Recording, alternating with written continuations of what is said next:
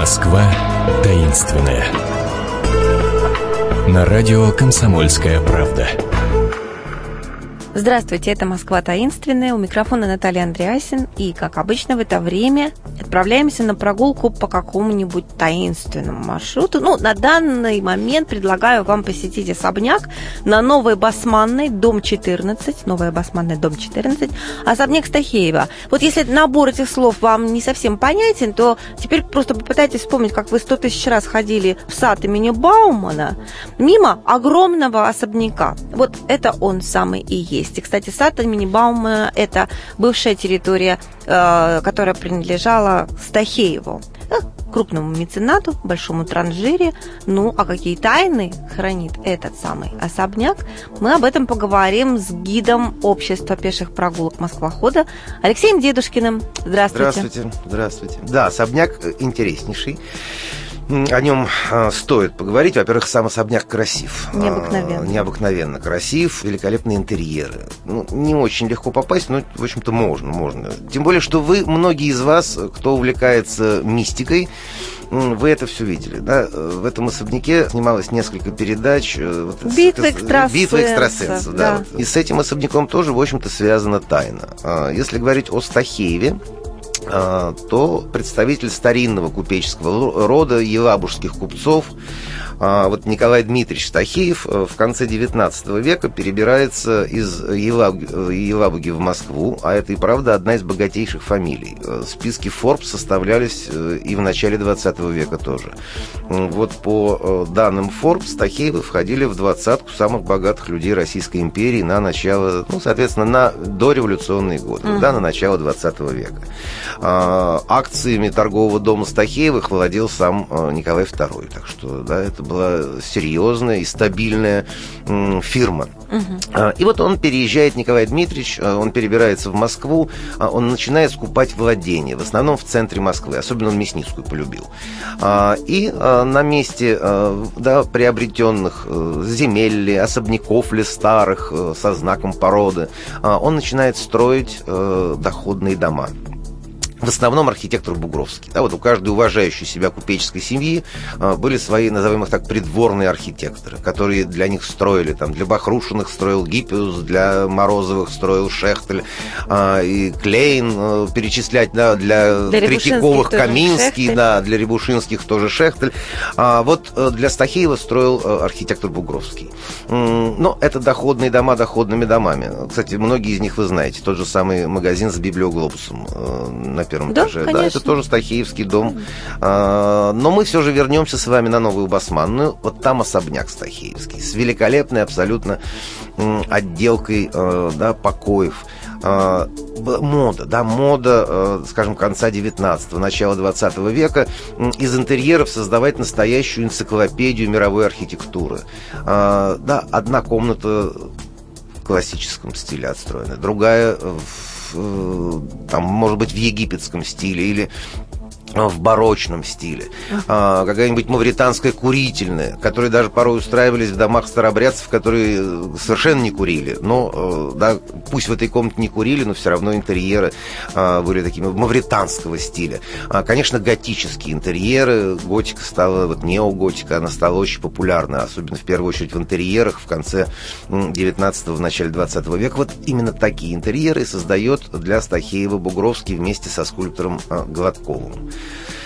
А, что далее? Ну, Стахеев, мало того, что человек очень богатый, но еще и азартный. А, очень любил играть. Угу. Легенда семейная гласит, что когда он приезжал в Монте-Карло, то на бирже акции, э, соответственно, Монте-Карло, да, игровых э, всех заведений, казино, они взлетали вверх. Опять же, семейная легенда. 15 миллионов золотом проиграл какой-то раз Монте-Карло. Ну, уж больно сумма велика, это гигантская сумма по тем временам. Ну, в любом случае, а, деньги проиграл а, огромные он.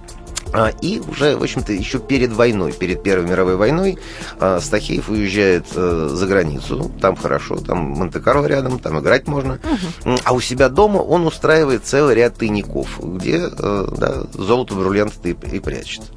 А, дом сдает. Кстати, в этом доме жила тоже очень известная в Москве э, дама, да, жена Савы Тимофеевича Морозова да, Зинаида Морозова. Но на тот момент э, она уже была Зинаидой Рейнбот э, после третьего замужества, вышла замуж за генерала Рейнбота.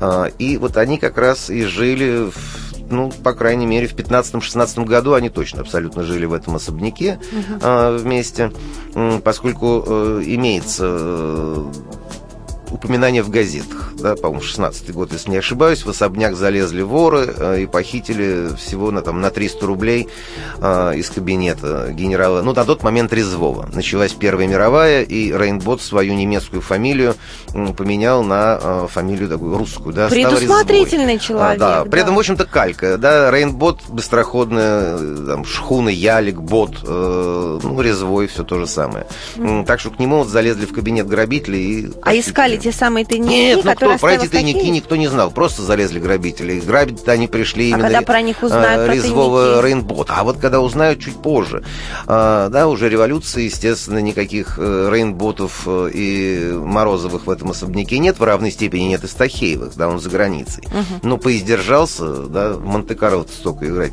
тяжеловато. Ну, а, и тогда он решает вернуться в Россию. Вот тут уже такие полулегендарные известия. Сразу тоже надо оговориться, естественно, документально э, это не зафиксировано, а, а если и зафиксировано, то где-то в архивах э, еще не раскрыто.